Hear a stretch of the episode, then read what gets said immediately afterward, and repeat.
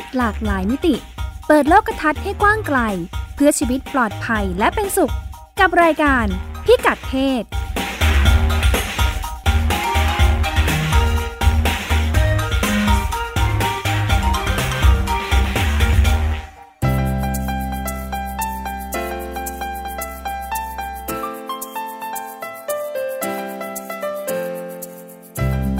ศวันนี้ติดตามเรื่องเพศหลากหลายมิติกับเราได้ที่นี่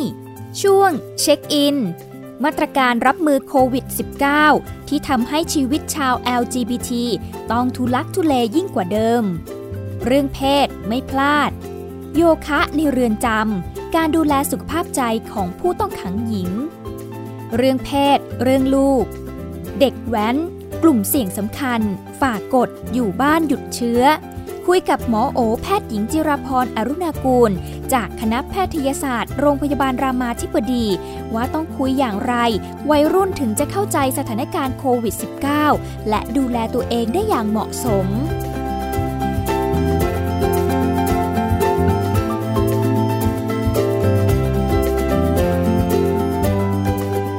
สวัสดีค่ะ รายการพิกัดเพศ โดยดิฉันรัชดาธราภาคพบกับคุณผู้ฟังเป็นประจำทุกสัปดาห์นะคะ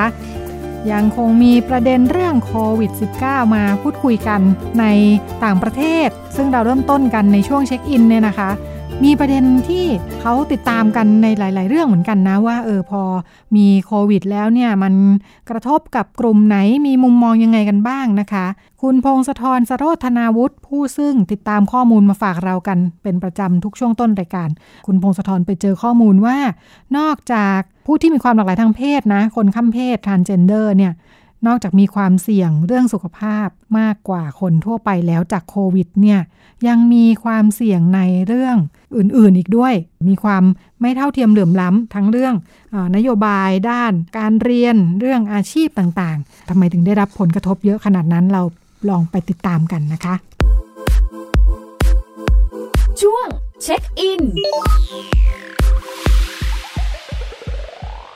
สวัสดีค่ะ คุณพงศธร สวัสดีครับคุณรัชดาครัค่ะบทำไมปัญหาถึงได้รอบด้านขนาดนั้น ปัญหาในมิติรอบด้านเลย เอาจริง ๆ ในมุมมองสุขภาพเขาเขาเขามีรายงานออกมา แล้วว่ากลุ่ม LGBT เนี่ยค่ะเป็นกลุ่มเสี่ยงที่จะได้รับผลกระทบกับจากโควิด เพราะว่าเป็นกลุ่มที่สุขภาพร่างกายไม่ค่อยจะแข็งแรงอะทำไม LGBT มีพฤติถึงกรรมไม่แข็งแรงเอ่อเขาบอกว่าเป็นกลุ่มที่หนึ่งคือค่ะมักจะเผชิญกับปัญหาทางด้านเศรษฐกิจครับ เผชิญกับปัญหาทางเศรษฐกิจคือพอเป็น LGBT เนี่ยมันจะหางานทำยากค่ะยิ่งถ้าเป็นทีเป็น transgender เนี่ยไปสมัครงานที่ไหนคนก็จะไม่รับค่ะทำให้ต้องทำงานที่แบบได้ค่าจ้างไม่สูง พอได้ค่าจ้างไม่สูงก็เลยไม่มีเงินซื้อประกันชีวิต ซึ่งในสหรัฐมันเป็นมันเป็นมูลค่าที่แพงมากอืครับมค่ะก็เลยมีความเสี่ยงในเชิงสุขภาพวันเนี่ยถ้าเจ็บป่วยขึ้นมาทีนึงก็จะไปหาหมอไม่ได้ ไม่มีเงินซื้อหยูกซื้อยามากินครับ แล้วก็มีพฤติกรรมเสี่ยงอย่างเช่นชอบสูบบุหรี่ หรือว่าอะไรก็ตามอย่างเงี้ยครับเพราะว่าค่ะมีชีวิตมีความเครียดก็จะมีแนวโน้มความเครียดสูงทำให้เจ็บป่วยได้ง่ายอย่างนี้ครับเขาก็เลยบอกว่ากลุ่ม LGBT นี่แหละ เป็นกลุ่มที่มีสุขภาพเชิงในเชิงแบบเสี่ยงต่อการติดเชื้อโควิด นะอืมนะค่ะเขาก็เขาก็บอกออกมาแบบนี้เหมือนกันเอ่ออีกประการหนึ่งคือเขาบอกด้วยว่ามันมีมิติด้านอื่น ๆ ที่เกี่ยวข้องด้วยในเชิงนโยบาย คือ เวลาออกนโยบายอะไรก็ตามมันมาณขณะเนี้ยครับ มันก็ยังไม่ค่อยตอบสนองต่อกลุ่ม LGBT เท่าไหร่ค่ะโดยเฉพาะกลุ่มทีจะเป็นกลุ่มที่ได้รับผลกระทบที่ค่อนข้างมากทีเดียวเอ่ออันดับแรกเลยเขาบอกว่าเดี๋ยวเนี้ยเวลาป่วยขึ้นมาทีแม้กระทั่งโรคโควิดก็ตามเนี่ยครับ แพทย์จะเริ่มแยกจะเริ่มคำนึงและตามเพศผู้ป่วย เวลาติดเชื้อขึ้นมาทีเขาบอกว่าเอ่อ การตอบสนองของเชื้อเนี่ยระหว่างผู้ชายกับผู้หญิงมันต่างกัน อย่างที่เราเคยบอกว่าโควิดเนี่ยผู้ชายจะตายง่ายกว่าผู้หญิงอืผู้ชายมีสิทธิ์ตายได้มากกว่าผู้หญิง แต่ทีนี้เป็น TG ขึ้นมาเนี่ย ก็ transgender ขึ้นมาเนี่ยมันไม่มีข้อมูล อืมค่ะพอไม่มีข้อมูลปุ๊บก็เลยถูกตัดออกจากรายงานทางสุขภาพเลยเขาเขาก็ไม่รู้ว่าเขาจะลงไปช่องไหนระหว่างชายหรือหญิงอืมค่ะในเชิงรายงานทางสุขภาพ หรือว่าเชิงสถิติที่เก็บรวบรวมข้อมูลทั้งหมด คือเขาก็จะตัดทิ้งไปเลย ค่ะถ้าทีนี้ดิฉันในกำลังนึกถึงรายงานประจำวันของเราเนอะเออที่ฟังกันอืมทุกวัน เอ้ยมีแยกเพศหญิงเพศชายไหมไม่ได้แยก ไม่ได้แยกของของประเทศไทยไม่ได้แยกเนาะแยกให้แค่ตัวเลขเฉยๆโดยแต่ว่าแต่ว่าถ้าเข้าไปเปิดในเว็บไซต์ของกรมควบคุมโรค ซึ่งเขาอัปเดตข้อมูลโควิดไว้ละเอียดมากนะในนั้นอาจจะมีก็จะเห็นอยู่ว่าหาจะมีแยกเพศก็จะเห็นว่าผู้ชายมีอัตราติดเชื้อสูงกว่าหมายถึงว่าจำนวนอะนะจำนวนผู้ชายที่ติดเชื้อสูงกว่าผู้หญิง เออซึ่งซึ่งก็มีแค่สองเพศนี่แหละซึ่งก็มีแค่สองเพศไม่มีทานเจนเดอร์ค่ะ ก็ไม่รู้ว่าทานเจนเดอร์ตกลงแล้วติดเชื้อไปเท่าไหร่ บ้านละไม่บ้านเราก็ดูตามอ่าเรียกว่าบัตรประชาชนนั่นแหละอ่าคิดว่าบ้านเราดูตามบัตรประชาชนค่ะอ่าคันนี้เอ่อนิตยสาร walk.com เป็นนิตยสารออนไลน์นะครับเขาบอกว่าในเชิงเศรษฐกิจในเชิงเศรษฐสถานะเนี่ยโควิด ถ้าพูดตรงๆในโควิด ไม่ได้เลือกเพศหรอกนะว่าเป็นเพศนี้จะติดไม่ติด อ่าแต่ระบบเศรษฐกิจของประเทศสหรัฐนี่ครับ อันนี้เป็นเป็นสื่อสหรัฐเขาก็รายงานประเทศสหรัฐ มันเป็นระบบที่แบ่งแยกแล้วก็เหยียดเพศไกลๆยังไงคะอ่าเขาบอกว่าอันดับแรกคือถ้าคุณเป็นทานเจนเดอร์หรือเป็นทีจีเนี่ยช่วงนี้โควิดระบาดเนี่ย คุณจะถูกไล่ออกจากงานก่อนชาวบ้านเลย อืมค่ะ จะกลายเป็นคือสมมุติในบริษัทมีหนึ่งร้อยคน มี transgender อยู่ห้าคนนะครับห้าคนนั้นจะโดนไล่ออกก่อนเพื่อนเลย เพราะว่าส่วนใหญ่ทำงานพาร์ทไทม์แล้วก็บริษัทมองว่าเป็นกลุ่มที่แบบ ไม่จำเป็นต่อบริษัทนะครับเขาจะมีความเชื่ออย่างนั้นคือ ไม่อยากได้อยู่แล้ว ปกติก็ไม่ค่อยอยากรับ อืมพอพอมาถึงเกิดนี้ก็อยากไล่ออกก่อนเพื่อนค่ะซึ่งเขาคงไม่ได้บอกตรงๆอะนะแบบว่าเออกลุ่มทีจีออกไปกลุ่มแรกอ่าเพียงแต่ว่าโดยสถานะการจ้างงานอาจจะด้อยกว่าคนอื่นอยู่แล้วอ่าก็จะเป็นกลุ่มที่เสี่ยงมากกว่ากว่าคนที่อ่าอื่น ๆ ในบริษัท อืม แล้วทีนี้ในสังคมที่ยังคงแบบมีการเหยียดเพศ แล้วก็ยังไม่ยอมรับความหลากหลายทางเพศเท่าที่ควรนะครับทีจีไปสมัครงานที่ไหนปุ๊บก็จะถูกก็จะโดนปฏิเสธก่อนแหละอืดูเพศไม่ออกอยู่แล้ว แล้วก็ช่วงนี้มีโควิดระบาดสมัครที่ไหนเขาก็ไม่รับอยู่แล้วทีจีพอไม่มีงานทำปุ๊บก็ไม่มีเงินจ่ายเบี้ยประกัน พอไม่มีเงินจ่ายเบี้ยประกันอ้าวทีนี้จะไปหาหมอทำยังไงก็ทำไม่ได้แล้ว อ่า แล้วก็ในขณะนี้ถึงมีประกันก็ตามนะครับ แต่ตอนนี้รัฐบาลอัดฉีดงบประมาณไปยังโควิดเต็มที่ครับทำให้เอ่อทีจีหลายคนทานเจนเดอร์หลายคนที่ต้องรับประทานยาบางตัวต่อเนื่องเช่นฮอร์โมนหรือว่ายาบางชนิดเนี่ยครับเพื่อเอ่อช่วยบำรุงร่างกายเนี่ย ก็ไม่ได้สิทธิ์เต็มที่ ก็จะถูกตัดจิตตรงนี้ไปเพราะงบประมาณมาไม่พอ หรือว่าบางทียาขัดแคลนยาผลิตไม่ทันอย่างเงี้ยครับ ก็ถูกตัดทิ้งไปก่อน อ่า แถมในสหรัฐนะครับยังมีกฎหมายฉบับหนึ่งเขาเรียกว่า Affordable Care Act กฎหมายนะครับเขาบอกว่าบุคลากรทางการแพทย์ห้ามเลือกปฏิบัติต่อคนไข้ด้วยเงื่อนไขทางเพศ ก็คืออยู่ดีๆ พยาบาลหรือหมอเนี่ยจะบอกว่าเพราะเธอเป็นเออคุณเป็นทีจีอะเราไม่ให้บริการคุณอย่างเงี้ยทำไม่ได้คือแต่ก่อนมีกฎหมายนี้ครับ แต่ว่าอยู่ดีๆ พอมาเป็นยุคประธานาธิบดีโดนัลด์ทรัมป์นะครับเขาก็ยกเลิกกฎหมายนี้ทิ้งอ่า ก็เลยกลายเป็นว่าพยาบาลหรือว่าหมอบางคนสมมติมีความเชื่อทางศาสนาว่าเออทีจีอย่างงู้นอย่างนี้นะครับ ก็สามารถปฏิเสธได้ว่าไปที่โรงพยาบาลอื่น อืมค่ะ อืม ทีนี้นักส่งเสริมสิทธิ์ก็บอกว่าในเมื่อทีจีหาโรงพยาบาลหาป่วยทีนึงหาโรงพยาบาลให้บริการก็ยากอยู่แล้วนะเขาก็เลยเกิดคำถามขึ้นมาในกลุ่มนักเคลื่อนไหวเรียกร้อง LGBT ของสหรัฐว่ามันเป็นไปได้ไหมถ้าสมมุติเครื่องช่วยหายใจไม่พอในกรณีที่โควิดระบาดเนี่ยครับ แล้วมีคนต้องใช้เครื่องช่วยหายใจอยู่สองคนระหว่างผู้ชายผู้หญิงกับอีกคนหนึ่งเป็นทีจีเป็นไปได้ไหมว่าเครื่องช่วยหายใจอันนั้นน่ะจะถูกสวมให้กับผู้ชายผู้หญิงก่อน แต่ทีจีจะไม่ได้ถูกสวมเขาเลยเกิดคำถามขึ้นมา มันจะเราจะถูกตัดทิ้ง หรือว่าเราจะถูกเป็นเหมือนคนชายขอบไปหรือเปล่าถ้ามันเกิดเรื่องแบบนี้ขึ้นขึ้นมาเนี่ยเขาก็เลยแสดงความวิตกกังวลแล้วก็บอกว่า เออ มันก็มีความเป็นไปได้สูงอยู่นะว่า ถ้าเกิดกรณีแบบนี้ เราจะถูกนโยบายของรัฐอะไรก็ตามกีดกันออกไปก่อนในกลุ่มแรกครับ ทีนี้ในเชิงเชิงนโยบายเราจะเห็นอะไรที่แบบแปลกๆแล้วก็คือเป็นนโยบายที่เอาเป็นว่ามันไม่ได้คิดมาอย่างครอบคลุมครับ มันก็เลยส่งผลกระทบอยู่ประมาณหนึ่งอันนี้เหตุเกิดที่ปานามา ผมไม่รู้จะจัดประเภทเป็นประเภทเศรษฐกิจหรือประเภทอะไรดี แต่มันเป็นนโยบายเชิงประมาณว่า วันมันตั้งแต่วันที่หนึ่งเมษายนเช่นเนี้ยที่ผ่านมาเนี่ยครับประเทศปานามาซึ่งอยู่ในแถบอเมริกาใต้เนี่ย รัฐบาลมีมาตรการล็อกดาวน์ห้ามประชาชนออกนอกบ้านเลย อ่า บอกว่าออกได้ แต่ว่ายังออกได้อยู่ แต่ว่าให้ออกสลับวันระหว่างผู้ชายกับผู้หญิงจันทร์พุธศุกร์ผู้หญิงออกจากบ้านได้พฤหัสเสาร์เอ้ยอังคารพฤหัสเสาร์ให้ผู้ชายออกนอกบ้าน ออกนอกบ้านไปก็แบบไปช้อปปิ้งซื้อของจัดการนู่นจัดการนี่อะไรอะก็รีบๆไปทำมา ส่วนวันอาทิตย์ห้ามใครออกนอกบ้านเลย ต้องกักตัวอยู่บ้านตลอดเวลา 24 ชั่วโมงค่ะอ่าแล้วก็มีนโยบายบอกด้วยว่าถ้าออกจากบ้านต้องพกบัตรประชาชนนะอ่าถ้าออกผิดวันเนี่ยจะถือว่าผิดกฎหมายต้องโดนปรับเงิน แล้วก็ตำรวจจะตรวจเอกสารเสมอ ถ้าสมมติคุณออกผิดวันอ่าอะไรก็ตามอย่างเงี้ยครับ หรือว่าบางทีตำรวจจะอยู่ดีๆ ก็จะขอตรวจขึ้นมา อ่า ในปานามามีทานเจนเดอร์แน่นอนอแล้วก็กฎหมายของที่เนี่ยระบุว่าถ้าไม่ได้ผ่าตัดแปลงเพศเนี่ย จะขอเปลี่ยนเพศในใบบัตรประชาชนไม่ได้ ก็จะมีหลายคนมากที่ว่าเพศสภาพกับเพศโดยกำเนิดเนี่ยไม่ตรงกัน คือเพศสภาพเป็นผู้หญิงเรียบร้อยแล้วล่ะ แต่ว่าในใบบัตรประชาชนยังเป็นมิสเตอร์อยู่ยังเป็นนายอยู่ อ่า TG หลายคนครับออกนอกบ้านในวันที่อนุญาตให้ผู้หญิงออก ก็คือเป็นวันจันทร์พุธศุกร์ เดินดุมดุมดุมดุมออกไปซื้อของอะไรก็ตาม ถูกตำรวจจับไปสอบสวน ถูกพาไปเรือนจำเรียบร้อย บอกว่าทำไม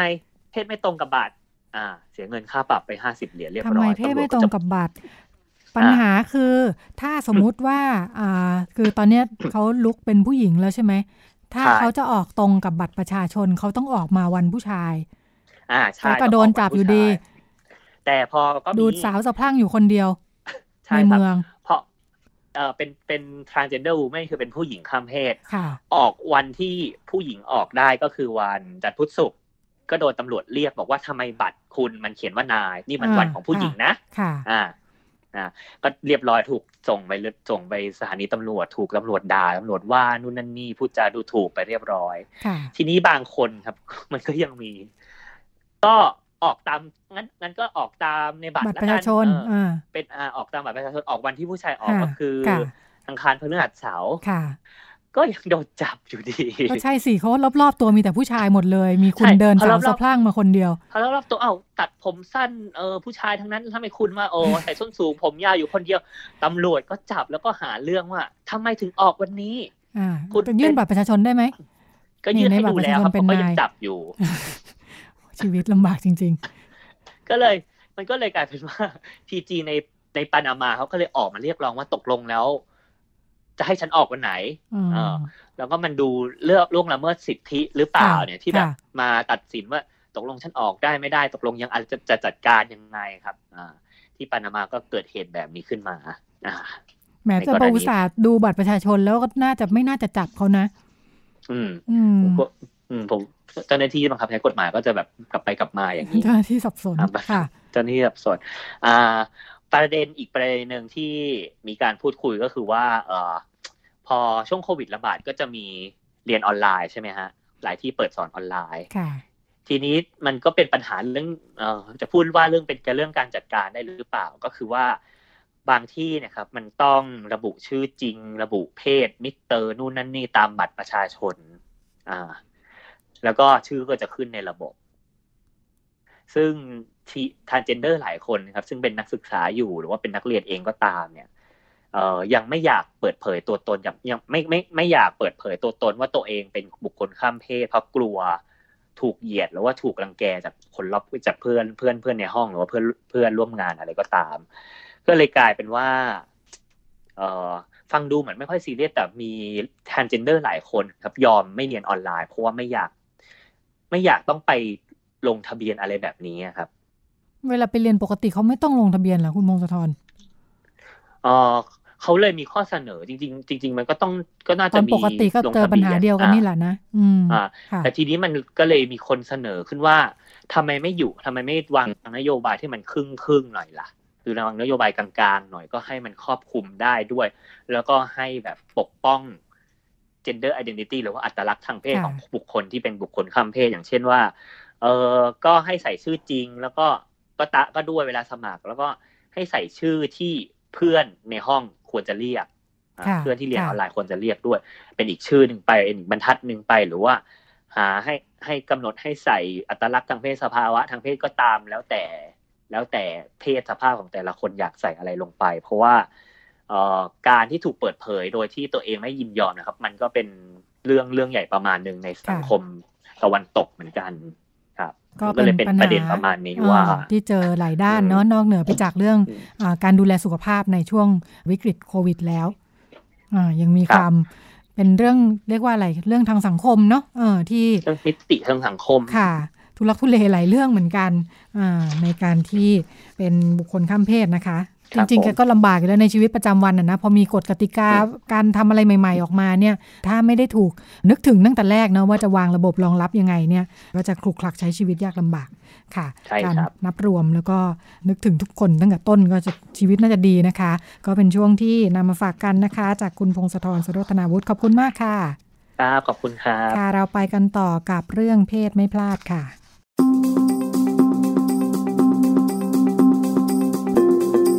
เรื่องเพศไม่พลาด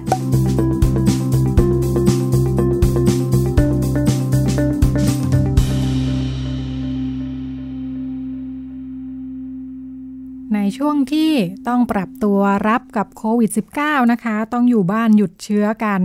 สำหรับคนที่ชื่นชอบการเล่นกีฬานะคะ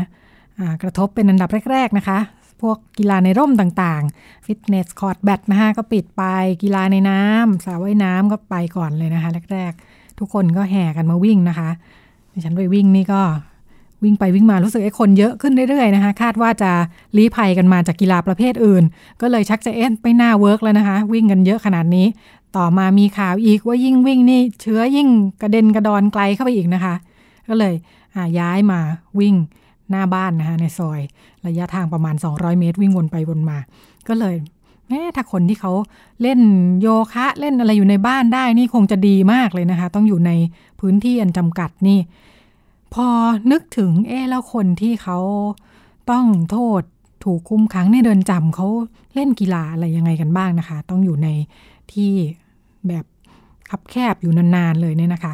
วันนี้ดิฉันเลย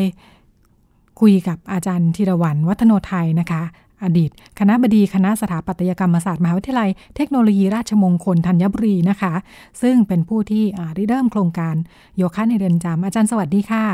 สวัสดีค่ะ ค่ะ ทราบว่าโครงการเริ่มมาหลายปีนะคะ ตั้งแต่ปี 54 เลยใช่ค่ะมีที่มาที่ไปยังไงคะอาจารย์ในช่วงนั้น เออที่มาก็คือเริ่มจากที่ ก่อนก่อนที่เริ่มโครงการโยคะนะคะ ได้มีโอกาสเข้าไปสัมภาษณ์ผู้ต้องขังหลายเรือนจำนะคะค่ะ แทบจะหลายเรือนจำทั่วประเทศทั้งภาคเหนือภาคใต้ภาคหลายหลายจังหลายจังหวัดนะคะ แล้วก็จากที่ได้เข้าไปสัมภาษณ์ผู้ต้องขังหญิงเออปัญหาที่พบส่วนใหญ่ทุกคนก็จะมีอาการคล้ายๆกันก็คือ ความวิตกกังวล ความเครียด คือความเป็นผู้หญิงเนี่ยเขามีความเป็นแม่ มีความเป็นลูกที่ผูกพันแล้วก็ คือเวลาเข้าไปอยู่ในเรือนจำแล้วเนี่ย ความเครียดเนี่ย มีมากที่สุดก็คือเขาคิดถึงลูก คิดถึงพ่อแม่ คือเพื่อง่ายว่าเพศหญิงจะเป็นเพศสภาพ ซึ่งจะต่างจากเพศชายที่ว่ายังไม่ไม่สาหัสเท่าผู้หญิงอะค่ะจากที่สัมภาษณ์แล้วเนี่ยทุกคนมีความวิตกกังวลว่ากลัวว่า วันที่ได้พ้นโทษไปเนี่ย คุณแม่หรือคุณยายหรือลูกเนี่ยจะเป็นยังไงจะ ความผูกพันจะหายไปไหมคือตรงเนี้ยความละเอียดอ่อนของความเป็นผู้หญิงเนี่ยความเป็นแม่เนี่ยจะมีมีสูงค่ะ ค่ะ ก็เลยคิดว่าพอจะได้ได้เริ่มงานในเรือนจำก็เลยคิดว่าเลยนำเสนอว่า อยากจะช่วยทำยังไงให้เขาพบกับความสุขเล็ก ๆ น้อยๆถึงแม้ว่าร่างกายเขาโดนจองจำหรือขาดอิสรภาพเนี่ย แต่โยคะเนี่ย มันเป็นการค้นพบอิสรภาพในรูปแบบใหม่ ซึ่งเราจะไม่รู้เลยว่าอิสรภาพอันนี้ดำรงอยู่ในตัวเราค่ะ ก็เลยได้ก็เลยเริ่มนำโยคะเข้าสู่เรียนจำค่ะค่ะ เป็นกิจกรรมที่ไม่ได้พูดถึงการออกกำลังกายดูแลสุขภาพเพียงอย่างเดียวนะคะ เท่าที่ฟัง ค่ะ คือโยคะของเราเนี่ยเราเน้นเน้นเน้นสามอย่างก็คือพูดง่ายๆว่าเล่นท่าทางเขาเรียกอัสนะก็คือพูดง่ายๆว่าท่าทางของโยคะ แต่เราจะ เน้นในการเล่นที่ระดับก้าวหน้าก็คือแอดวานซ์พอสมควรนะคะ แล้วสิ่งที่สำคัญคือเราจะก่อนเริ่มที่จะเข้าสู่ท่าทางที่ยากเนี่ยเราจะเน้นลมหายใจเป็นสำคัญ คือหายใจเข้าหายใจออกตามจังหวะท่าทางที่เราเคลื่อนไหว แล้วก็ดึงลมหายใจให้มากที่สุด และอีกอย่างหนึ่งหลังจากเล่นแล้วเนี่ยก็เป็นการฝึกสมาธิไปด้วยในตัว คือเราเน้นสามอย่าง คือเราจะไม่เน้นแต่การเล่นท่าโยคะอย่างเดียวค่ะ เราจะเล่นทั้งสามอย่างเป็นส่วนประกอบกัน คือไม่ไม่ได้เล่นแต่ท่า เราจะฝึกหายใจฝึกทำสมาธิไปด้วยกันค่ะ ค่ะย้อนไปนิดนึงค่ะอาจารย์ แล้วปกติเวลาเขาอยู่ในเรือนจำเนี่ยเขามีกิจกรรมอะไรกันบ้างคะที่ดูแลสุขภาพกายใจต่างคือก็ขึ้นขึ้นอยู่กับเรือนจำนะคะบางทีก็จะมีการออกกำลังกายเต้นแอโรบิกเต้นบาสโลปหรือเขาก็จะมีงานกองงานต่างๆ แล้วแต่เรือนจำหรือนโยบายของท่าน ผู้บัญชาการเรือนจำแต่ละเรือนจำซึ่งเขาก็จะมีกิจกรรมต่างๆสลับกันไปอะค่ะ แต่ว่าโยคะเนี่ยเป็นอะไรใหม่ ๆ ซึ่งที่เราเอาเข้าไปเมื่อเกือบสิบปีที่แล้วอะเขาก็ยังไม่เคยไม่เคยไม่เคยได้รู้จักกันมาก่อนนะคะ อืมค่ะค่ะอตอนนั้นอาจารย์ได้ได้พูดคุยกับทั้งผู้ต้องขังชายและหญิงเลยใช่ไหมคะ คือตอนเริ่มเราเราเราเริ่มกับผู้หญิงก่อนค่ะอ๋อค่ะ ก็ก็คุยประชุมคือคล้าย ๆ ว่าคุยกับทาง ท่านผอบอแล้วก็เจ้าหน้าที่เรือนจำแล้วพอเป็นที่ตกลงแล้วเราก็เรียกผู้ต้องขังมามาประชุมร่วมกันเลยว่า เราก็ให้เขาตอบแบบสอบถามว่าเราอยากจะมีโครงการอย่างเงี้ยใครสนใจจะสมัครไหมซึ่งเขาก็ถามว่าอะไรโยคะอะไรคือเขาก็ไม่เข้าใจกันว่าโยคะยังไงอะไรเราก็พูดให้ฟังแล้วเราก็ทำท่าให้ดูอะไรอย่างเงี้ยก็เหมือนเหมือนกับ present หลอกล่อให้เขารู้ว่า เออถ้าโยคะสามารถทำอย่างนี้ได้นะ คือเอาเท้าชี้ฟ้าได้ ทำทำอะไรที่ไม่ใช่ร่างกายปกติที่จะทำอะไรอย่างเงี้ยค่ะ เขาก็สมัครกันมาได้ประมาณสองร้อยคนค่ะ อืมค่ะถือว่าผลตอบรับดีไหมคะ จากที่สองร้อยคนที่ว่า ก็จากจากผู้ต้องขังแดนหญิงก็มีประมาณเก้าร้อยคนก็สมัครประมาณสองร้อยคนก็ถือว่าว่าเยอะค่ะ แต่ว่าในในในตอนที่เราเริ่มเราก็คิดแล้วว่าเอ่อการเริ่มโยคะเนี่ยจะทำยังไงให้ให้โครงการเนี่ยต่อเนื่องไปเรื่อยถึงแม้ว่าโครงการเรา ไม่ไม่ได้ทำต่อ แต่ว่าในเรือนจำต้องสารต่อให้ได้ เราก็เลยใช้วิธีว่า เออจากคาสจากคนสมัครสองร้อยคนแล้วก็แบ่งเป็นคาสย่อยๆคาสห้าสิบคนใช่ไหมคะพอพอเราเริ่มสอนห้าสิบคนทีละคาสทีละคาสไปเนี่ย เราก็จะดูแววในห้าสิบคนเนี่ย เราก็จะคัดออกมา เออสักสิบคนต่อคาสหรือห้าคนต่อคาสให้ได้ออกมาคนที่มีแววที่ที่เราดูจากการเล่นและดูจากเออสรีระของเขาดูจากวิธีการเล่นเนี่ย พอเราได้คนออกมาได้ประมาณสักสามสิบคน แล้วเราก็จะมาฝึกกลุ่มเนี่ยให้เขาเป็นครูต่อไปในในเรือนจำเพราะพวกนี้จะโทษสูงค่ะ ค่ะอย่างเก้าร้อยคนที่จันว่านี่คือเปิดกว้างทั้งหมดเลยใช่ไหมคะ ทุกคนสามารถสมัครได้เราเราเปิดรับสมัคร หมายความว่ารับสมัครแต่ว่าเขาก็ไม่กล้าเล่นบางคนเออเขาอาจจะคิดไม่ออกว่าโยคะคืออะไรสมัยนั้นเมื่อเกือบสิบปีที่แล้ว โยคะนี่จะในเมืองไทยนี่แทบจะไม่ค่อยมีคนรู้จักเท่าไหร่นะคะ ก็ พอสมัครมาสองร้อยคนอย่างอย่างที่บอกเราก็ก็พยายามคัดจากสองร้อยคนให้ได้ประมาณสามสิบคนประมาณนี้ค่ะ เพื่อมาเทรนเขาให้เป็นครูหลังจากเวลาเราไม่ได้เข้ามาทุกวัน ก็จะให้เขาสอนผู้สูงอายุสอนคลาสต่างๆคลาสหนักๆหรืออะไรแล้วแต่สลับไปเรื่อยๆ แล้วเราก็จะเข้าไปติดตามดูผลงานว่า พอเขาเล่นได้แล้วเราก็ปรับคลาสให้เขายากขึ้นไปเรื่อยๆ อะไรอย่างเงี้ยค่ะ ก็คือเล่นตั้งแต่เบสิกแล้วก็เปรับไปถ้า power บ้างอะไรบ้างคือแล้วแต่ แต่ตอนนั้นเราก็จะมีครูอินเดีย ซึ่งเข้ามาช่วยงานของเราอะนะคะ เราก็จะเอาจากอินเดียมาเลยอะค่ะ เพื่อเพื่อเอาให้ได้ศาสตร์ที่แท้จริงของโยคะอะค่ะ ค่ะอย่างตอนตอนช่วงแรกต้องมีการเตรียมเรื่องแบ่งกลุ่มยังไงบ้างคะอาจารย์ต้องออย่างโยคะเนี่ยจะเริ่มพร้อมกันนี่ต้องดูแบ่งช่วงอายุหรือว่าอะไรยังไงบ้างไหมคะอ๋อไม่อะค่ะเราก็เพียงแต่ว่าสามสองร้อยคนเนี่ยเราก็มาอาเช้าใครใครจะสมัครเรียนตอน คลาสเราเริ่มตั้งแต่แปดโมงครึ่งถึงเก้าโมงครึ่งคลาสแรกห้าสิบคน คือเสือเราซื้อไว้ห้าสิบผืนอย่างเงี้ยค่ะเขาก็จะลงให้เต็มเสือแล้วที่เหลือก็รอคลาสต่อไป พอเก้าโมงครึ่งเก้าโมงสี่ห้าเราก็เริ่มคลาสใหม่มาอีกห้าสิบคน แล้วพอเสร็จอีกชั่วโมงหนึ่งเราเอาเอากลุ่มต่อไปมา แต่เราก็จะดูแววแล้วคัดออกไว้กลุ่มละห้าบ้างสิบบ้างแล้วแต่แต่ดูจากสายตาดูจากแววตาที่เขาเล่นดูจาก สรีระที่เขาเล่นเขาสามารถเออตอบรับได้ดี แล้วก็เทรนเขาต่อตอนบ่ายเพื่อให้เขาเป็นครูให้ได้ค่ะ อืมค่ะ อันนี้ถามจากคนไม่มีพื้นฐานเรื่องโยคะเลยค่ะอาจารย์ แสดงว่าโยคะเนี่ยเริ่มต้นได้อ่าเหมือนกับหลักสูตรเดียวกันหมดเลย ไม่ว่าจะอายุเท่าไหร่ไม่ได้มีความพร้อมที่ต่างกันแต่ละคน อย่างนั้นเลยใช่ค่ะใช่ค่ะใช่ค่ะหรือคือคือเราเริ่มจากเบสิกเลยค่ะเพราะเราจะได้จากร่วมมือกับครูที่เป็นมาจากอินเดียค่ะเขาก็จะปูเบสิกตั้งแต่การหายใจ การทำสมาธิแล้วก็ถึงจะเล่นท่าทางอะค่ะ ค่ะ พอเอาโยคะลงไปในกลุ่มผู้ต้องขังหญิงจริงมันมีความเหมือนหรือแตกต่างจากคนทั่วไปยังไงบ้างไหมคะอาจารย์จากการสังเกตคือ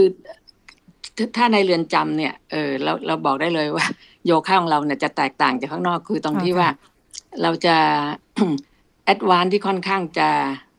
คล้ายๆว่าเออหนักอะค่ะ แล้วก็พูดง่ายๆว่าเราก็ผสมผสานแอโรบิก หรือไม่ได้ผสมผสานบัลเล่บ้างตีลังกาบ้างอะไรอย่างเงี้ยให้มันแอดวานไปเรื่อยคือคล้ายๆว่าเพราะความที่ผู้ต้องขังเนี่ยส่วนใหญ่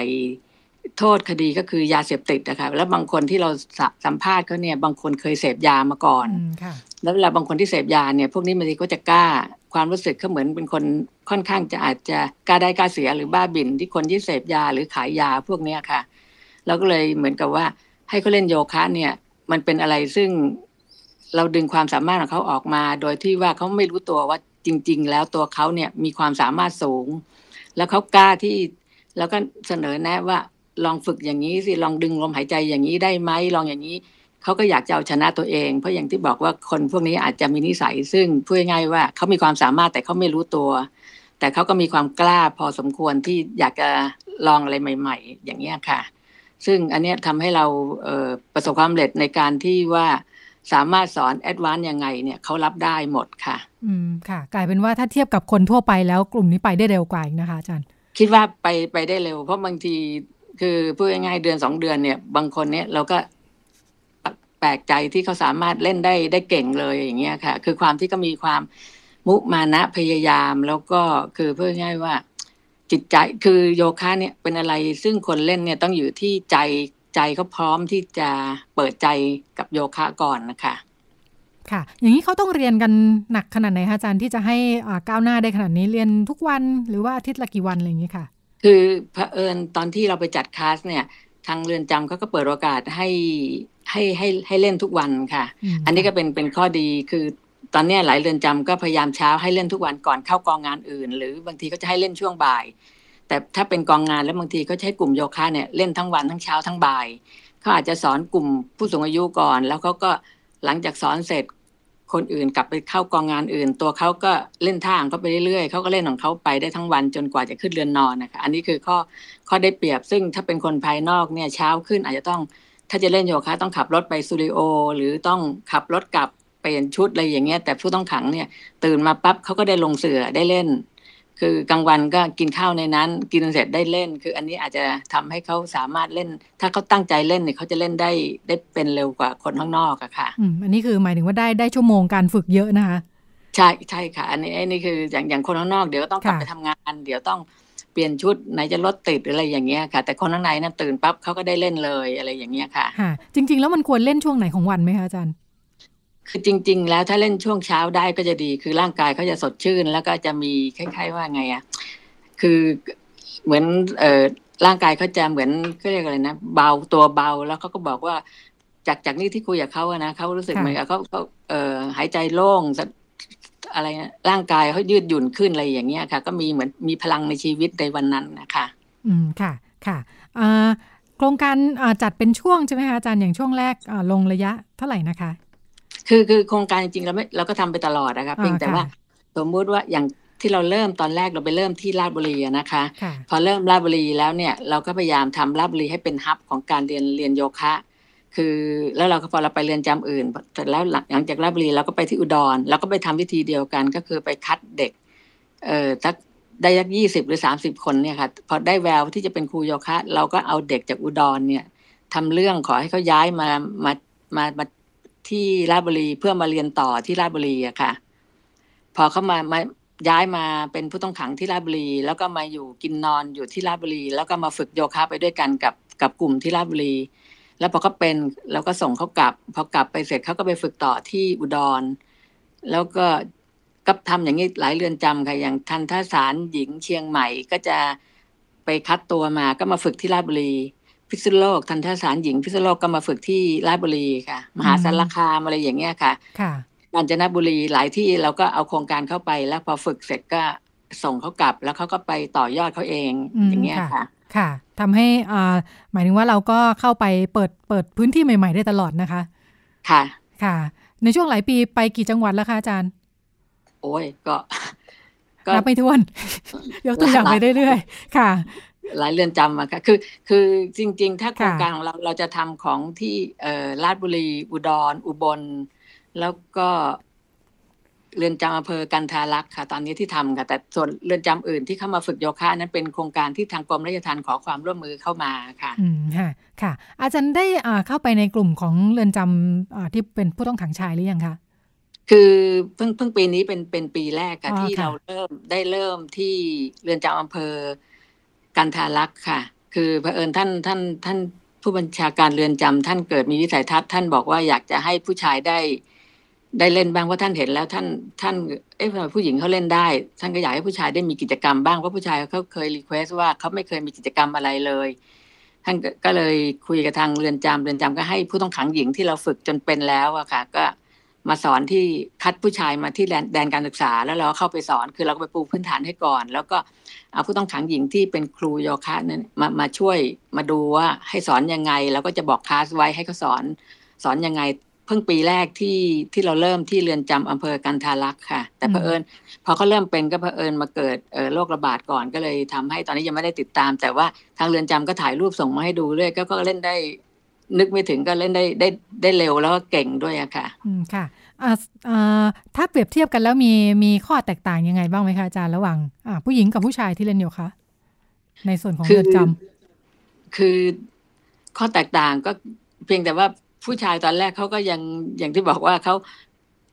เขาเห็นผู้หญิงเล่นเขาก็บอกโอ้ยเป็นไปไม่ได้ที่ผู้ชายจะเล่นได้ คืออย่างเช่น ฉีกมังกี้ฉีกขาเนี่ยเขาก็บอกว่าโอ้ยมันยากเกินไปหรือท่าต่างๆ แต่ความที่ผู้ชายจริง ๆ แล้ว anatomy หรือหรือร่างกายของเขาเนี่ยเขามีความแข็งแกร่งเขาอยู่แล้วเขาเคยวิดพื้นเคยทำอะไร ซึ่งก็อาจจะง่ายในท่า ซึ่งอย่างเช่น handstand ท่าที่ยืนด้วยมือ headstand อะไรพวกเนี้ยเขาจะทำได้ง่าย อย่างท่า peacock พวกเนี้ยเขาทำได้ง่าย เพราะเขาความที่ เขามีกล้ามเนื้อมีความแข็งแรงมากกว่าผู้หญิง แต่การยืดหยุ่นในสะพานโค้งสะพานโค้งเนี่ยเขาทำได้ง่าย แต่บางท่าที่ต้องใช้ความตัวอ่อนอะไรอย่างเงี้ยเขาอาจจะต้องใช้เวลาฝึกอีกสักพักหนึ่งค่ะแต่เขาก็พยายามเขาบอกผู้หญิงทำได้ยังไงเขาก็จะทำให้ได้อย่างนั้น ซึ่งอันนี้ก็เป็นที่น่าประทับใจของเรือนจำอำเภอกันทารักษ์ค่ะ ที่ผู้ชายนี่ก็มาฝึกแบบเดียวกันมาเป็นร้อยเหมือนกันค่ะ ค่ะ เป็นเป็นเรื่องพื้นฐานสรีระร่างกาย หรือว่าเป็นเพราะว่าผู้ชายมีพื้นฐานด้านการกีฬามาก่อนคะอาจารย์ ไม่ไม่ไม่เกี่ยวค่ะโยคะนี่มันอยู่ที่เขาเรียกอะไรนะ จิตใจก่อน ถ้าจิตใจเขาพอจิตใจเขาเปิดเนี่ย โยคะเนี่ยมันมันฝึกได้ได้ได้ทุกคนนะคะแล้วก็คือถ้าใจเขารักแล้วเนี่ยเขาฝึกไปเรื่อยพอกล้ามเนื้อเขาเริ่มเปิดเนี่ยเขาก็จะเริ่มเล่นท่าต่างๆ ได้ แล้วเขาก็จะเกิดเขาเรียกอะไรนะ มีความสุขในในการเล่นนะคะเขาอยากจะเล่นทุกวันพอคนที่เล่นเนี่ยอย่างเรือนจำคณะรักเนี่ย ทุกวันนี้เขาก็ให้ผู้ผู้ต้องขังเล่นเล่นทุกวันนะคะ เล่นตอนเช้าบ้างเย็นบ้างแล้วแต่ก็จะจัดให้เวลาให้เล่นก่อนที่ไปทำงานอื่นอย่างเงี้ยค่ะ ค่ะแต่ท่านนี่มองจากคนทั่วๆไป ก็รู้สึกว่าโยคะเป็นกิจกรรมที่ได้รับความสนใจจากผู้หญิงมากกว่าเป็นอย่างนั้นหรือเปล่าคะอาจารย์ จริง ๆแล้ว ถ้าถ้าต่างประเทศบางทีเขาก็ผู้ชายเล่นนะคะ อย่างอย่างโยคะในเรือนจำถ้าเป็นเรือนจำต่างประเทศนี่ส่วนใหญ่ให้ผู้ชายเล่นแต่มาเมืองไทยของเราให้ผู้ผู้หญิงเล่นนะคะ เพราะเรามองแล้วว่าอัตราส่วนผู้ ผู้ชายติดคุกเเมื่อตัวเลขเมื่อวันที่หนึ่งเมษาหกสามเนี่ยนะครับชายคนไทยผู้ที่เป็นผู้ชายเนี่ยติดคุกประมาณสามแสนสองใช่ไหมแต่ผู้หญิงเนี่ยประมาณตอนนี้สี่หมื่นเจ็ดซึ่งจริง ๆ แล้วเป็นกลุ่มกลุ่ม ถ้าผู้หญิงกับผู้ชายเนี่ยผู้หญิงติดคุกอะน้อยกว่าเราก็เลยอยากให้เขาได้มีอะไรทำซึ่งอย่างที่บอกว่า อยากให้ผ่อนคลายอะเวลาคนเข้าไปอยู่ไปอยู่ในในในในเรือนจำอยู่ในที่ที่ต้องจำกัดอย่างเงี้ยโยคะเนี่ยช่วยให้เขาพูดง่ายๆว่า ฝึกทั้งสมาธิฝึกลมหายใจแล้วสามารถที่อยู่กับตัวเองได้ ไม่เครียดไม่ว้าวุ่นคล้ายๆว่าให้เขาอยู่ปัจจุบันตลอดเวลาอย่างเงี้ยค่ะ เพราะว่าถ้าโยคะที่เราให้เขาเล่นเนี่ย ถ้าก็ไม่นิ่งพอ ถ้าไม่มีสมาธิพอเนี่ยเขาจะเล่นท่าโยคะไม่ได้อะค่ะ มันก็เลยทำให้เขาบอกว่า สร้างอิสรภาพให้เขาเกิดขึ้นจากจากภายใน ถึงแม้ร่างกายเขาไม่ได้รับอิสรภาพ ถูกควบคุมด้วยกฎระเบียบ แต่จิตใจเขาจะได้รับอิสระและได้รับรู้ถึงพลังอำนาจในตัวของเขาเองอะค่ะ ค่ะมันมีมีความเปลี่ยนแปลงสำหรับคนที่มาฝึกโยคะที่เห็นชัดเจนยังไงบ้างคะ นอกจากความรู้สึกที่เขาเล่าให้ฟังอย่างที่ว่าค่ะ คือเปลี่ยนแปลงอย่างอย่างอย่างอย่างเช่น ตอนเนี้ยเราก็แปลกใจมากคือตอนนี้กลายเป็นว่า แม้แต่ตอนนี้ผู้ต้องขังที่ที่เข้าไปในเรือนจำนะคะ บางคนเป็น เขาเรียกอะไรพิการใช่ไหมอย่างเท้าขาดบ้างหรือตอนเนี้ยก็มีเด็กพิการที่ตาบอด จิตเภทจิตเวชอะไรอย่างเงี้ย แล้วก็คือพูดง่ายๆว่า ตอนนี้กลายเป็นที่การทะลักเนี่ยเด็กตาบอดเล่นโยคะได้อะค่ะ ซึ่งอันเนี้ยเราก็ประทับใจมากคือเขาตอนแรกเขาก็พยายามมาเล่นแต่เขามองไม่เห็นเขาพอเราบอกท่าเขาก็นึกไม่ออกแต่ว่า คือเพื่อนเขาเล่นเขาก็ได้ยินเสียงเขาก็นั่งฟัง ตอนแรกเขาก็มาเข้าคลาสเหมือนกัน แต่เราก็บอกว่าเขาตามไม่ทันเพื่อนต้องคอยบอก แต่พอเรากลับมา ตอนนี้ทางเรือนจำแจ้งว่าเด็กพิการกลับเล่นโยคะได้เก่งค่ะอาจจะเป็นเพราะหนึ่งสมาธิเขาเขามองอะไรไม่เห็นเขาไม่วอกแวกเขาก็เลยเล่นได้ พอเขาเข้าใจว่าท่านี้พอเพื่อนบอกท่าเขาทำได้ อาจจะทำให้เขาเนี่ยสามารถสื่อการเล่นโยคะของเขาได้ โดยที่ตาเขาถึงจะมองไม่เห็นก็ตาม แต่เขาหูเขาได้ยินนะคะ อืมค่ะค่ะ มีกลุ่มกลุ่มผู้ต้องขังที่มีความรู้โยคะ แล้วก็พ้นโทษออกไปมันเอาไปใช้ในชีวิต หลังจากนั้นยังไงได้บ้างคะอาจารย์ก็ก็มีตอนนี้ที่ที่เรารู้ก็คือจากอุดรเผอิญเขาออกออกมาแล้วเขาได้ได้แต่งงานกับคนสวิสแล้วเขาก็ไปอยู่ที่ประเทศสวิสแล้วเขาก็ได้ไปเปิดสตูดิโอโยคะ สอนที่ที่ประเทศสวิสอยู่อยู่คนหนึ่งค่ะ แล้วก็อย่างบางคนก็ได้ไปทำงานอยู่ที่รีสอร์ท ซึ่งทางเจ้าของเนี่ยก็ให้การสนับสนุนเขาก็ให้ให้สอนโยคะให้กับเจ้าหน้าที่ในรีสอร์ทแล้วก็พอตกเย็นก็ให้เอาไปสอนตามโรงเรียนรอบๆ ที่ตักที่รีสอร์ทรอบๆที่เมืองการอะนะคะ ไปไปสอนตามโรงเรียนต่างๆ แล้วก็พูดง่ายๆเอาลูกพนักงานในที่ทำงานที่โรงแรมเนี่ยมามาสอนเพื่อให้ร่างกายให้สุขภาพแข็งแรงร่างกายดีขึ้นอย่างเงี้ยค่ะ แล้วก็ที่ ที่บางคนเนี่ยถึงแม้อยู่ในกลุ่มโยคะแต่ออกไปแล้วเนี่ยไม่ได้ไปสอนโยคะ แต่จากที่คุยที่สัมภาษณ์เขาเนี่ยเขาก็เอาศาสตร์ของโยคะเนี่ยไปใช้ได้อย่างเช่นเขาบอกว่าเขาออกไปทำรับเหมาก่อสร้าง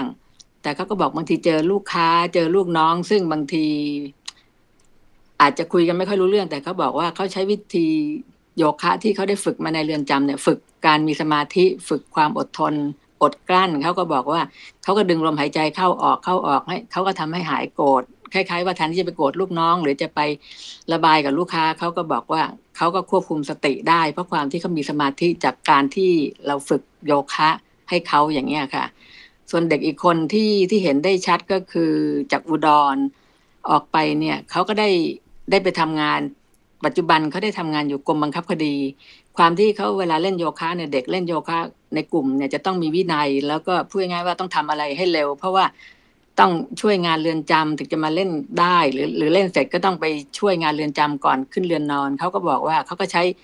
ชีวิตอันเนี้ยพอตอนก็ไปทำงานอยู่กรมบังคับคดีเขาก็บอกว่าเขาเป็นลูกจ้างหาคดีอะไรอย่างนี้เป็นต้นเขาก็บอกว่า อย่างคนอื่นกว่าจะหาเจอใช้เวลาเป็นชั่วโมงแต่ความที่เขาอาจจะฝึกให้เร็วเขาก็เลยสามารถ ค้นคดีได้ภายในครึ่งชั่วโมงเขาคุยให้ฟังนะคะคือความที่มีความขยันและความอดทนจากการที่ฝึกโยคะกับเรามาตลอดเป็นปีๆอย่างเงี้ยค่ะเขาก็เลยเล่าให้ฟังว่า พอเขาไปใช้ข้างนอกเนี่ยทำให้ที่ทำงานเขาเนี่ย ก็เหมือนกับเขาเลยได้งานตอนแรกๆเขาบอกเข้าไปคนก็มองว่าเขาเป็นผู้ต้องขังอะไรอย่างเงี้ยค่ะ แต่ว่าพอเขาได้โอกาสตรงนี้แล้วเนี่ยเขาก็ใช้ศาสตร์ของโยคะเนี่ยมาปรับใช้ในชีวิตประจำวันของเขาอะค่ะ ค่ะ คำถามสุดท้ายขอสั้นๆค่ะอาจารย์ประมาณนาทีเดียวสำหรับช่วงที่เราต้องหยุดเชื้ออยู่บ้านในช่วงนี้ค่ะ ถ้าเกิดสนใจโยคะขึ้นมาเนี่ยมันเรียนรู้เองได้ไหมคะอาจารย์หรือว่าต้องมีครู จริงๆก็อย่างที่บอกบางทีก็เปิดเปิด YouTube แล้วก็เล่นตาม หรือไม่ก็จริง ๆ ก็ใช้วิธีดึงลมหายใจ จริง ๆ มันก็เหมือนศาสนาพุทธที่เหมือนกับมีสมาธิ คือคือเหมือนที่คนเราต้องหายใจอยู่ตลอดเวลาเนี่ย แต่ว่าเวลาเราเครียดฟังข่าว โควิดเยอะๆบางทีเราก็เครียดสติหลุดบ้างอะไรบ้างเราก็ใช้ดึงลมหายใจเข้าออกดึงลมหายใจแค่ว่าพอเรานิ่งปั๊บเออเราก็รู้สึกเออเขายังชั่วไม่งั้นเราก็เครียดเหมือนกันว่า เออเราออกไปข้างนอกเราจะติดไหมเรากินอันนั้นเดี๋ยวติดเชื้อไหมอะไรอย่างนี้เราก็กลัวไปหมดนะคะแต่ว่าพอมีโยคะเราก็ถึงแม้เราไม่ได้เล่น แต่เราก็ดึงดึงลมหายใจของเราให้ให้ให้จิตใจเรานิ่งไม่วอกแวกอย่างนี้มันก็พอพอช่วยได้อะค่ะ ค่ะ ระหว่างนี้ยังออกไปไหนไม่ได้ก็อาจจะเริ่มต้นจาก คุณครูยูทูบไปสักหน่อยก่อนก็ได้นะคะ ค่ะ ขอบพระคุณอาจารย์มากค่ะ ค่ะค่ะค่ะอาจารย์สวัสดีค่ะอาจารย์ธีรวันนะคะ วัฒโนไทยอดีตคณะบดีคณะสถาปัตยกรรมศาสตร์ มหาวิทยาลัยเทคโนโลยีราชมงคลธัญบุรีนะคะ ที่ทำโครงการเรื่องโยคะในเดือนจำกับผู้ต้องขังหญิงนะคะโดยการสนับสนุนของสำนักงงานกองทุนสนับสนุนการสร้างเสริมสุขภาพนะคะ ก็นำมาฝากกันแล้วก็ก็เป็นกิจกรรมที่น่าสนใจนะคะทั้งสำหรับกิจกรรมที่เอาไปทำกับกลุ่มเฉพาะ แล้วก็สำหรับคนทั่วไปก็ฟังดูก็เกิดแรงบันดาลใจอยู่พอสมควรนะคะ หมดเวลาสำหรับช่วงนี้แล้วเดี๋ยวเราไปต่อกันในช่วงถัดไปเลยค่ะ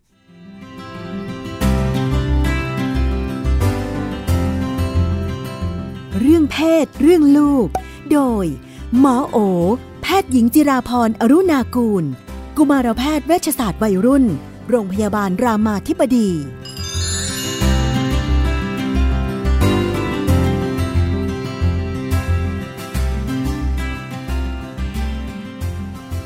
ในช่วงเรื่องลูกเรื่องเพศนะคะ เราก็อยู่กับคุณหมอโอ สวัสดีค่ะ สวัสดีค่ะพี่นุ่น ในฐานะที่คุณหมอดูแลรับผิดชอบเด็กๆ แม้จะไม่ใช่เรื่องเพศ เด็กของเราก็เลี้ยงกันจนโต มันก็มีปัญหาหลายแบบรวมทั้งเรื่องโควิด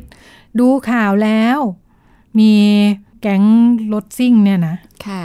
วัยรุ่นนั้นเลย ต่ำกว่าค่ะ18 เต็มเลยอืมอ่าหนีเที่ยวนอกเวลาที่กำหนดใช่ไหมค่ะเพราะว่าเขาจะกำหนดหลายจังหวัดก็จะมีการกำหนดค่ะพี่ ก็ไปหนีเที่ยวกันนะค่ะมีมอเตอร์ไซค์ขับกันไปแว้นกันไป ไปลื้อแบรีเออร์เขามั่งก็มีอืมคือรวมกลุ่มกันเอาก็โดนกันเข้าไปหลายข้อค่ะหาในระหว่างที่มีการประกาศพรกควบคุมอยู่นะคะค่ะบางพื้นที่ก็ถ้าคุณตำรวจเขาเอาเรื่องเอาราวก็ก็โดนไปหลายกระทงนะ บางที่ก็สั่งวิดพื้นกันไปอะไรกันไป ก็มีเห็นเป็นลูกเด็กเล็กแดงค่ะปัญหาก็คือมันเป็นช่วงปิดเทอมอืม หลายที่ก็บ่นให้ฟังว่าเนี่ยแหละเด็กเขาก็พอไม่ได้อยู่ที่โรงเรียนเนี่ย ถ้าอยู่โรงเรียนก็รับรู้ทั่วกันเนาะอะครูยืนประกาศหน้าเสาธงทุกคนต้องรู้ค่ะพอปิดเทอมเนี่ยการสื่อสารมันก็ไปไม่ถึงเด็กเออเด็กจำนวนหนึ่งก็ก็นั่งก้มหน้าก้มตาเล่นเกมของแกไปเนี่ย ปกติข่าวก็ไม่ดูแน่ๆดูก็ไม่รู้เรื่องรู้เรื่องหรือเปล่าก็ไม่รู้เป็นข่าวผู้ใหญ่เนาะอืมก็จะไม่ค่อยรับรู้ว่าเกิดอะไรจะต้องระวังตัวอะไรยังไงค่ะทำยังไงกันดีกับกลุ่มที่ไม่รับรู้ข่าวสารแบบนี้ ก็ต้องกลับมาถามตัวเองว่า เอ๊ะแล้วปัญหามันอยู่ตรงไหน อันนี้สำหรับเนาะพ่อแม่ผู้ปกครอง อ่าใช่ เพราะว่าเราจะเห็นว่าพอเมื่อกี้เมื่อกี้บอกว่าไปโรงเรียนเราก็จะได้ฟังอืมข่าวสารจากคนอื่นคำถามคือทำไมค่ะไม่มีคนสื่อสารสิ่งเหล่านี้ที่บ้าน ค่ะ อ่ามันต้องเป็นพ่อแม่หรือผู้ใหญ่หรือเปล่าที่จะสื่อสารสิ่งเหล่านี้กับเด็ก ๆ ด้วยอืมมันก็อาจจะต้องเป็นเราเนาะมากกว่าที่จะเป็นข่าวสารทางทีวี ที่เขาอาจจะไม่รับไม่ไม่เปิด แต่ว่าเป็นเรานี่แหละที่คุยกับเขาว่า ตอนนี้มันมีอะไรบ้างสถานการณ์มันเป็นยังไง ตอนนี้มันมีการเปลี่ยนแปลงอะไรบ้างนะคะรวมถึงความเปลี่ยนแปลงในครอบครัวใดๆเนี่ยแม้มันอาจจะเป็นหน้าที่หลักของพ่อแม่เนี่ยต้องสื่อสารเรื่องนี้กับลูก อาจจะกลับไปลูปเดียวกันว่าฟังแล้วมันไม่เปิดฟัง คือพอพูดแล้วพูดแล้วก็ไม่ฟัง คือปกติไม่ฟังกันอยู่แล้ว ซึ่งเกิดขึ้นได้อ่าซึ่งก็เป็นได้แๆอ่าเออกับโดยเฉพาะกับแม่ที่แบบค่ะ แล้วหลายครั้งนี่เป็นสาเหตุที่ทำให้เด็กไปติดเกมด้วยนะเพราะว่ามันก็พยายามจะหนีจากอะไรบางอย่าง ก็ไปหาความสุขบางอย่างทีนี้ ถ้าเขาไม่ได้ฟัง แต่เขาไม่ได้สร้างความเดือดร้อน มันอาจจะไม่เป็นไร แต่ถ้าเขาไม่ได้ฟังนะคะ แล้วเราทำเต็มที่แล้วที่จะให้ฟัง แต่สุดท้ายก็ไม่ฟัง แล้วก็ไปสร้างความเดือดร้อนเนี่ย หน้าที่ของพ่อแม่ของการมีลูกวัยรุ่นก็คือให้เด็กเรียนรู้จากผลลัพธ์ที่เกิดขึ้นทำหน้าที่ที่เราต้องทำ แต่ถ้าเขาเขาประกันตัว อ่า ก็คือ อ่า เราก็อาจจะต้องไปประกันตัว เพราะว่าเป็นหน้าที่ของพ่อแม่ที่จะช่วยเหลือลูกเนาะฮะเดียวกันเนี่ย ก็ให้เขาเรียนรู้จากผลลัพธ์บางอย่าง ถือเป็นเช่นโอกาสเนาะอ่าการถูสกมมุติจับครั้งนี้ อ่า อาจจะต้องอยู่ห้องขังหนึ่งคืน เพราะว่าไม่ไม่ทำตามกฎกติกาแม้แต่ทั้งเราบอกแล้วเนี่ย หน้าที่ของพ่อแม่บางครั้งก็อาจจะต้องปล่อยให้มันเกิดขึ้น เพื่อให้เขาเรียนอย่าเพิ่งรีบประกันรู้ว่ามันอย่ามีตกผลกระทบหมอไม่พูดตรงอ่าก็คือๆจะฟังดูก็ใจร้ายก็ปล่อยให้เขาเรียนรู้อืมจากค่ะจากผลลัพธ์ที่เกิดขึ้นนะอย่างอย่างที่เราก็ได้ยินข่าวลูกผู้ว่าอะไรสักคนเนาะเออก็ตรงไปตรงมาอันนั้นนะคือหน้าที่พ่อแม่ ก็คือให้เขาเรียนรู้จากผลลัพธ์ เพราะว่าหลายครั้งการเรียนรู้แบบนี้คือการเรียนรู้ที่ดีกว่าการมาคอยพูดพร่ำสอนอะไรเงี้ย นี่ในพ่อแม่บางคนที่ยังพูดพร่ำสอนได้ยังบอกได้ อย่าใช้คำว่าพร่ำสอนเลยกันเอาแค่สอน แค่พร่ำเด็กก็ไม่ฟังละยังพอจะสื่อสารกันได้เนอะเออก็ก็คุยกับเขานะคะ ส่วนหนึ่งเนี่ยเข้าใจความเป็นวัยรุ่นน่ะคือวัยรุ่นเนี่ยเขาก็ไม่ได้คิดอะไรแบบเยอะแยะแบบผู้ใหญ่ก็เขาไม่ได้มองอนาคตกังวลหรือ คือมันก็มีวัยรุ่นหลายแบบวัยรุ่นแบบที่มันไม่ได้คิดอนาคตเยอะอยู่กับปัจจุบันมาก เพราะว่าเขาก็ สมองส่วนคิดวิเคราะห์ มองเหตุมองผลคาดการผลที่จะเกิดขึ้น อะไรพวกนี้มันยังพัฒนาไม่ได้ดีในวัยรุ่น เพราะฉะนั้นเนี่ยก็เข้าใจความเป็นวัยรุ่นว่าเขาก็จะอยู่กับความสุขปัจจุบันมาก แล้วก็เขาอาจจะไม่ได้แบบมองถึงผลกระทบอะไรมากมายเท่ากับความสุขอะซึ่งมันก็เป็นธรรมชาตินะคะ กับอีกอันหนึ่งก็เข้าใจเขาด้วย คือตอนนี้บ้านก็ออกไม่ได้ ในบ้านก็ มีแต่ความอึดอัดคับข้องใจอะบางทีเด็กมันก็จะวิ่งหาสิ่งที่เป็นความสุข หลายครั้งมันก็เลยเป็นความสุขที่อยู่ในมือ เช่น คุยแชทคุยไลน์เล่นเฟซเล่นเกมอะไรเงี้ย เพราะว่ามันต้องวิ่งหาความสุขอะด้วยความเป็นวัยรุ่นนะเนาะด้วยความเป็นเด็ก ก็บางคนก็วิ่งออกนอกบ้าน แล้วด้วยความที่สมองส่วนคิดมันก็ ไม่ได้ทำให้มองเรื่องเหตุเรื่องผลอะไรเยอะมันก็คงไม่เป็นไรมั้ง ไม่มีใครติดเพื่อเราคงไม่เป็นไรเนี่ยมันก็จะทำให้เขามินิมัลลิสหรือความเสี่ยงที่จะเกิดขึ้น แล้วก็ทำให้เขาตัดสินใจทำอะไรตามความสุขมากกว่ามันให้ทำใจว่าเป็นสิ่งที่จะเกิดขึ้นได้ หน้าที่ของเราก็คือทำให้บ้านเป็นที่ที่ทุกน้อยทำให้บ้านมีความยืดหยุ่นมากขึ้น ต้องบอกว่าแต่ก่อนบ้านเราอาจจะแบบห้ามเล่นเกมเกินสองชั่วโมง ต่อวันห้ามใช้หน้าจอเกินสองชั่วโมง ตอนนี้เราจะต้องมาคุยกับลูกเลยว่า มันอาจจะต้องมีการยืดหยุ่นกับสิ่งเหล่านี้ แล้วก็เวลาที่เพิ่มขึ้น เราจะจัดเวลาหน้าจอเป็นกับเวลาหน้าจอที่เป็นประโยชน์ ที่ไม่ได้เป็นพิษหรือเป็นภัยคืออย่าไป คือตอนนี้มีเรื่องต้องคิดเยอะมากแล้วอะอย่าเปิดศึกรอบด้านงั้นเอาบางเรื่องที่มันแบบยืดหยุ่นได้บางเรื่องที่มันไม่ได้เป็นตายขณะนี้เนี่ยหมอคิดว่าปรับตัวไป ทำให้บ้านมันน่าอยู่ขึ้น ในแง่ของการสื่อสารข้อมูลเกี่ยวกับเรื่องโรคระบาดเนาะโควิดโควิดสิบเก้าเนี่ย จริงๆแล้วอย่าว่าแต่ผู้ใหญ่ที่จะไปคุยกับลูกในบ้านเนี่ยเนาะในสังคมไทยเองเนี่ยเรารู้สึกว่าเอ๊ะช่องว่างมันอยู่ตรงไหนไม่รู้ทำไมมันถึงขัดขัดเกินเกินเออคนที่ไม่รู้ก็ประมาทเออก็ไม่สนใจไม่คิดถึงผลกระทบในขณะที่อีกกลุ่มก็จะแพนิคระแวงระวังไปหมดเยอะไปหมดอะไรเงี้ยนะมากไปน้อยไป วิธีการสื่อสารที่ดีอย่างน้อยถ้าพ่อแม่จะเอามาปรับใช้ แล้วก็อุดตรงเนี้ยมันคืออะไรฮะวิธีการสื่อสารที่ดีคือวิธีการสื่อสารแบบอยู่บนความเป็นจริง ไม่ไม่ใส่อารมณ์ ความรู้สึกหรือความคิดลงไปเยอะแยะเนาะประเทศไทยเนี่ยสื่อสารด้วยความรู้สึกเยอะ ขายข่าวด้วยการแบบสร้างอารมณ์ คือข่าวไหนถ้าเป็นแค่รายงานมันจะแบบไม่มีคนแชร์แล้วถ้ามันต้นวันด่วน เออ หรือมันต้องแบบระทึกอ่าช็อก จังหวัดนี้ติดเพื่ออะไรอย่างเงี้ย เออ มันแบบสลด มีคนเสียชีวิตจากอะไร คือมันพอมันไปเล่นด้วยเรื่องอารมณ์อะ มัน มันก็ทีนี้แล้วแต่คนรับละ คนรับที่พื้นฐานอารมณ์แบบจิตใจมั่นคงหรือดีหน่อยก็อาจจะเสพคอนเทนต์ แต่ว่าคนที่แบบพื้นฐานอารมณ์ หรือวิธีคิดเป็นแนวเสพอารมณ์ ก็จะได้อารมณ์ไปเยอะเลย พอได้อารมณ์ไปเยอะมันก็แบบกังวลแพนิค มันก็จะแบบโหแบบ เครียด อ่า มันก็พอเครียดเสร็จก็ต้องป้องกันตัวเอง ว่ากันตัวเองก็ต้องระแวดระวังวิตกกังวลคอยอุดรู้รั่วทั้งหมดอะไรเงี้ยมันที่เขาบอกว่าตอนนี้แบบว่า ติดโควิดยังไม่รู้แต่เป็นโรคจิตเนี่ยอาจจะเยอะอะไรเงี้ยนะซึ่งก็เป็นความจริงก็คือบางทีมันกลายเป็นว่า เออเราเราอยู่กับความเครียด ซึ่งส่งผลกระทบกับเราเนี่ยแบบอาจจะมากกว่าโควิดอะโควิดเนี่ยเป็นละตาตายแบบน้อยมากเลย ตอนนี้เราได้ยินข่าวคนฆ่าตัวตายนี่เรื่อยๆ แล้วก็เยอะขึ้นมาก เราคิดว่าก็วิธีสื่อสำคัญก็คือสื่อบนความเป็นจริง ใส่ข้อมูลตอนนี้มันมีคนเป็นเท่านี้เท่านี้ลูก ทั่วโลกตอนนี้ก็กำลังแบบป้องกันเรื่องนี้กันอยู่ ต้องทำยังไงบ้างในการป้องกันเนี่ยก็ใส่สิ่งที่เป็นแฟกต์ลงไปเยอะๆ ถามว่าใส่อารมณ์ด้วยได้ไหมก็ก็ใส่ได้นะบางทีก็บอกเออเนี่ยแม่ฟังแล้วแม่ก็กังวลเหมือนกัน แต่อย่าไปแบบใส่อารมณ์ไปที่ลูกด้วยอะเพราะแต่ละคนมันมีวิธีการรับสิ่งเหล่านี้ไม่เหมือนกัน ก็แล้วก็คุยกับลูกเนี่ย เนื่องจากมันก็ไม่ใช่เหมือนเรา เป็นผู้ประกาศข่าวเนาะเราก็สามารถที่จะคุยกับลูกได้ว่าเขารู้สึกยังไงบ้าง เขาฟังข่าวนี้วันนี้มีคนตายเขารู้สึกยังไง หนูกังวลอะไรหรือเปล่าเนาะที่สำคัญก็หาช่องทางที่เขาจะช่วยจัดการอารมณ์ตัวเอง กังวลแล้วทำยังไงดี เพราะว่าการสื่อสารที่ดีจริงๆอะมันคือการสื่อสารที่นอกจากให้ข้อมูลเนี่ยมันเป็นการสื่อสารที่บอกเรื่องทางออก ว่าเราต้องทํำยังไง ไม่ใช่แบบวันวันประกาศแต่ตัวเลขตัวเลขเพิ่ม แล้วก็ไม่รู้ว่าตกลงแล้วนโยบายที่จะจัดการคืออะไร อะไรที่ทำให้เราคลายกับความกังวลกับตัวเลขที่เพิ่มขึ้นนี้อะไรเงี้ยเพราะฉะนั้นมันก็เวลาคุยกับลูกก็คล้ายๆกัน ก็คือทำให้ลูกรู้ได้ว่า แล้วไอ้ความกังวลที่เกิดขึ้น หรือความกลัวที่เกิดขึ้นเนี่ย เราทำอะไรได้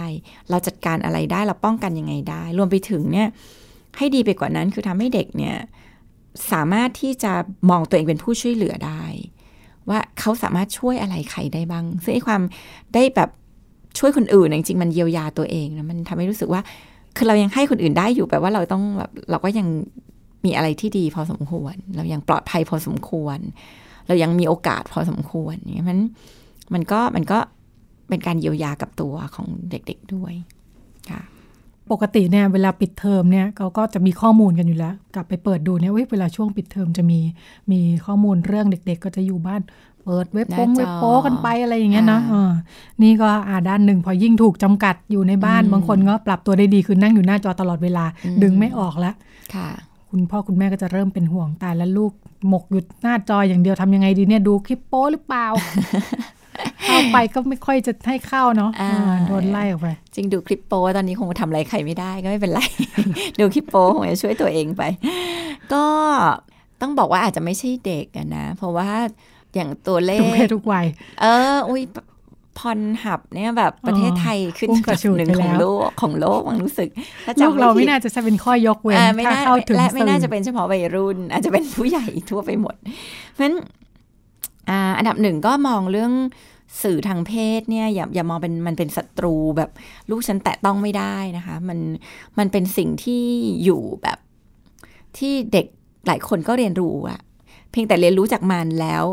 แล้วทำอะไร เรียนรู้แล้วก็จัดการตัวเองช่วยตัวเองไป มันก็อาจจะไม่ได้มีปัญหาอะไร เรียนรู้แล้วโหแบบออกไปข่มขืนคนอื่นอันนั้นนะเป็นปัญหามันก็ให้ทำใจเลยว่าลูกจะต้องอยากเรียนรู้สื่อเหล่านี้ แล้วก็ด้วยความเป็น เด็กยุคปัจจุบัน ซึ่งแต่ก่อนสมัยรุ่นเราเป็นพ่อแม่ สมัยนู้นอาจจะต้องเอาหนังสือ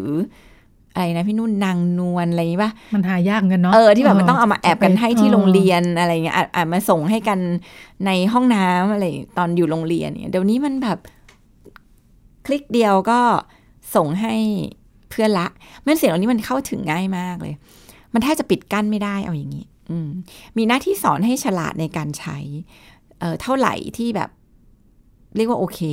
ก็คือแบบไม่ได้ดูจนหมกมุ่นวันๆไม่ทำอะไรเลย ไม่ทำสิ่งที่ต้องทำเนาะแล้วก็แบบโหดูแต่สิ่งเหล่านี้อยู่ในห้องอะไรเงี้ยจนเสียการเสียงานเสียการเรียน เพราะฉะนั้นสิ่งเหล่านี้ก็เป็นสิ่งที่ต้องคุยกับลูก ว่าเออมันก็ดูได้ลูกแต่ว่าทำยังไงที่มันจะดูแบบปลอดภัย ดูแบบต้องคิดให้เป็นเนาะอะไรเงี้ยหรือดูแล้วเป็นยังไงมีอะไรที่รู้สึกบางคนดูพวกนี้ก็เครียดก็มีนะ เอ๊แบบ ทำไมของเขาแบบใหญ่จังทำไมของเราอย่างนี้มันเด็กหลายคนมันเสพสิ่งเหล่านี้แบบไม่ทันก็จะก็จะมีความเครียดพ่อแม่ถ้าเราคุยกับเขาเรื่องนี้ได้เนี่ย มันก็จะช่วยลดปัญหาที่เกิดจากการใช้ แล้วก็หมอแนะนำว่าเด็กที่ใช้เวลาอยู่กับหน้าจอเนี่ย ส่วนหนึ่งเป็นเพราะว่าเขาไม่มีอย่างอื่น ที่เขารู้สึกว่าต้องทำเพราะฉะนั้นอย่างที่เมื่อกี้เราคุยกันในช่วงต้นรายการว่าเด็กก็จะวิ่งหาความสุขสมองเป็นอย่างนั้น เอาจริงมันรู้ทุกคนก็ ก็วิ่งหาความสุขแหละเพียงแต่ว่าความรู้ผิดชอบชั่วดี รู้คิดรู้อะไรของผู้ใหญ่ก็อาจจะดีกว่าหมายถึงโดยส่วนใหญ่เนาะแต่ว่าเด็กอะส่วนใหญ่เขาก็จะวิ่งอะไรทำอะไรตามความสุขอะค่ะมันก็รันด้วยความสุขเพราะหน้าที่ของพ่อแม่คือทำตารางเวลาชีวิตให้กับเด็กในแต่ละวัน เช้าตื่นขึ้นมาเวลานี้ถึงเวลานี้ทำอะไรถ้าเหมือนอยู่โรงเรียนอะเวลานี้ถึงเวลานี้หนูจะจะเล่นอะไร ลูกจะ ทำกิจกรรมอะไร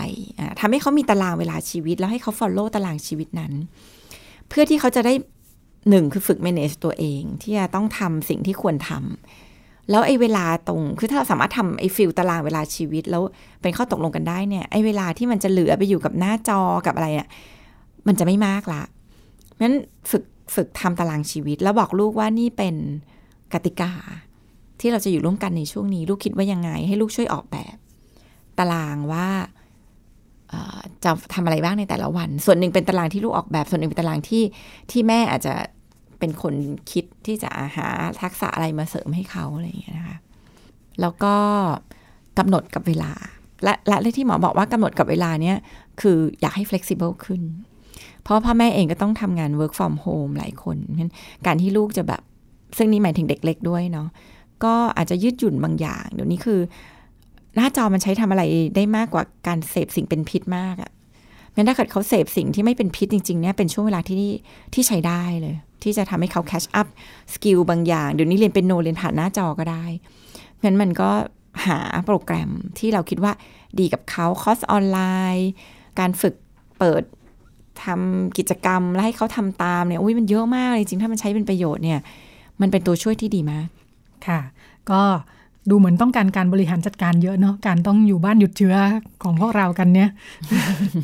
ก็เป็นปรับตัวคำแนะนำแล้วก็มุมมองจากคุณหมอโอนะคะ ที่นำมาฝากกันว่าเผื่อจะเอาไปปรับใช้ได้เนาะมันคงปล่อยตามปกติไม่ได้แล้วล่ะค่ะอ่าด้านหนึ่งก็เอ่อวิกฤตโรคระบาดอย่าให้ลามมาวิกฤตครอบครัวของเราด้วยนะคะอาจจะต้องช่วยกันดูแลค่ะ วันนี้อ่าช่วงเรื่องลูกเรื่องเพศเรื่องลูก แล้วก็รายการพิกัดเพศหมดเวลาค่ะดิฉันลาคุณผู้ฟังไปพร้อมกับคุณหมอโอค่ะ สวัสดีค่ะค่ะสวัสดีค่ะ ติดตามรับฟังรายการย้อนหลังได้ที่เว็บไซต์และแอปพลิเคชันไทย PBS Radio ไทย PBS ดิจิทัล Radio วิทยุข่าวสารสาระ เพื่อสาธารณะและสังคม